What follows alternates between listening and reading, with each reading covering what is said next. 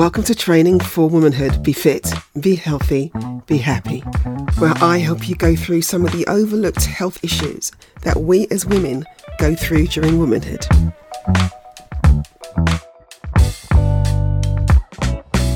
Welcome to another episode of Training for Womanhood. Be fit, be healthy, be happy. I hope you've all had a wonderful week.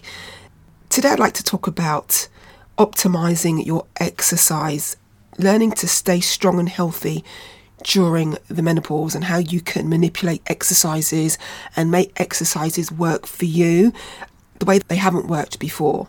So, if we begin, I'm going to start by looking at a very common problem, and that problem is when I hear women say, The exercises that I'm doing now I'm not seeing any changes. There are no differences to my body. My body composition has changed. And my response is always the exercises that you did back in the day when you were 20 and 30, you can no longer do today. This is due to the hormonal imbalance that's happening during your transition. Okay? I know this sounds very familiar to you guys. So the truth is, this here's the truth. Your body changes in so many ways during menopause.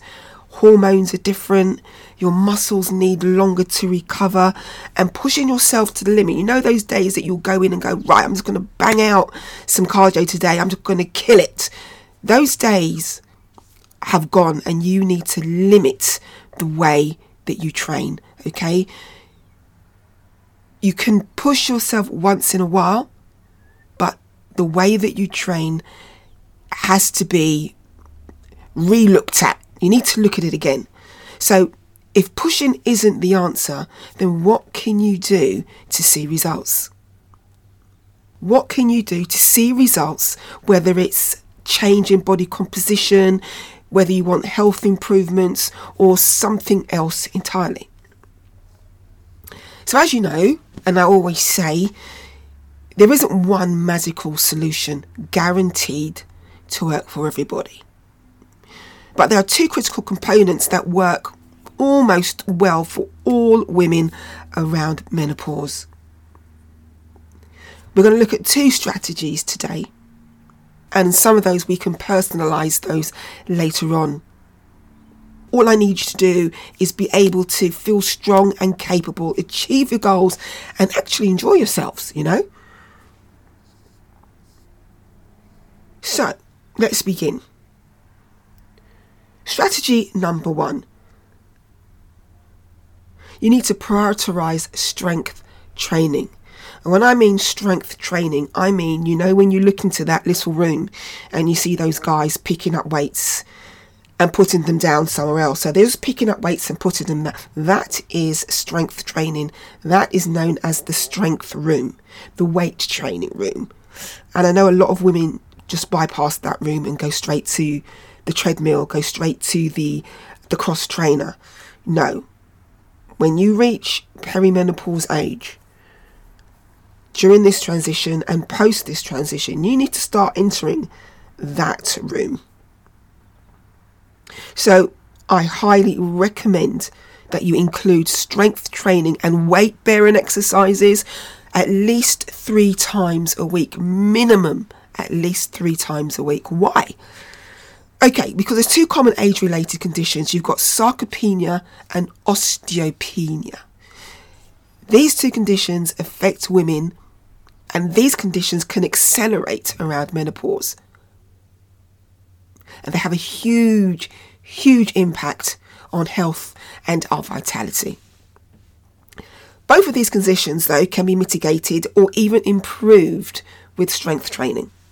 So if we look at sarcopenia, which is an age associated muscle loss, this starts to happen around age 30 and beyond. And women who are sedentary start losing approximately 3 to 8% of their muscle mass every year. But this, of course, is an average.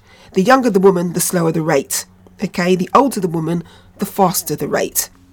But the rate increases once menopause hits. Remember that.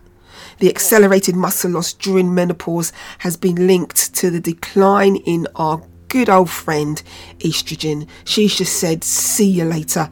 The loss of muscle mass affects simple functions walking, standing up. You know, when you sat on the toilet and then you want to stand up, that strength in your legs can sometimes go.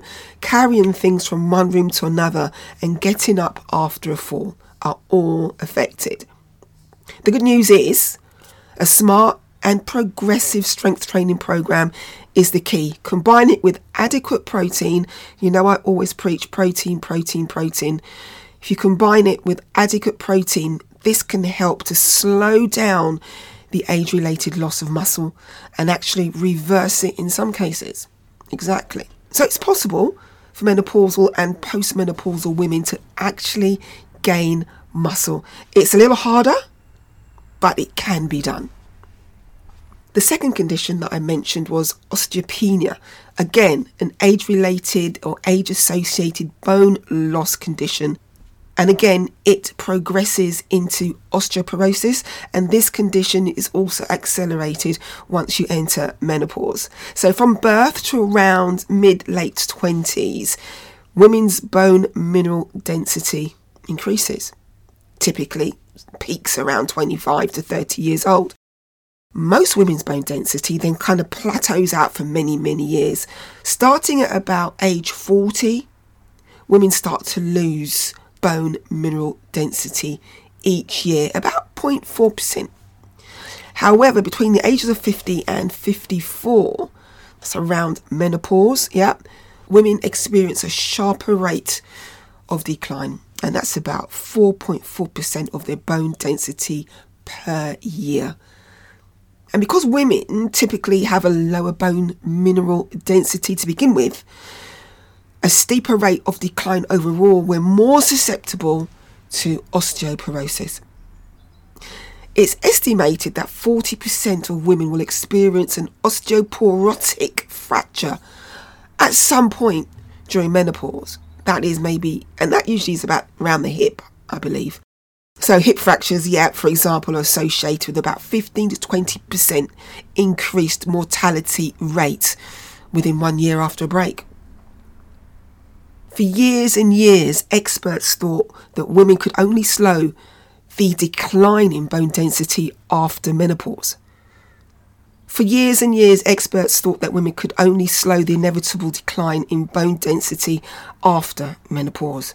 But recent reviews and assessments have shown that through strength training, it's possible to increase bone density in post-menopausal women.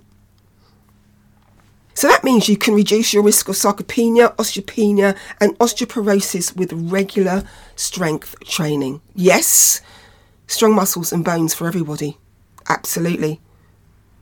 So now you know why strength training during menopause is so crucial. Let's now talk about how to make it a regular part of your life.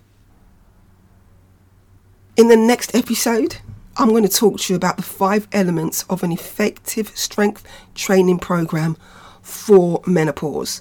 There are five key elements that we will look at. We will look at frequency, exercise selection, volume, which is the number of total repetitions in an exercise that you do. We'll look at load, which is the amount of weight that you're lifting in any given exercise and we'll look at high impact exercise and how that affects the menopausal woman. Ladies, thank you once again for listening to this week's episode of Training for Womanhood. Be fit, be healthy, be happy. Have a wonderful week. Thank you for joining me for this episode of Training for Womanhood. Be fit, be healthy, be happy. Please stay tuned for future episodes and do please subscribe wherever you get your podcasts. You can also follow me on Instagram at dnyce.fitness. That's D N Y C E. Or via my website, dnycefitness.co.uk. I'd love to hear from you, and if you have questions of your own, or need advice about your health and well-being or womanhood in general, please do send them through my way and I'll respond directly and also in future episodes. This podcast has been brought to you by DNYCE Fitness and produced by the great team at the Podcast Boutique. I'm your host, Denise Campbell. Have a wonderful week. Until next time.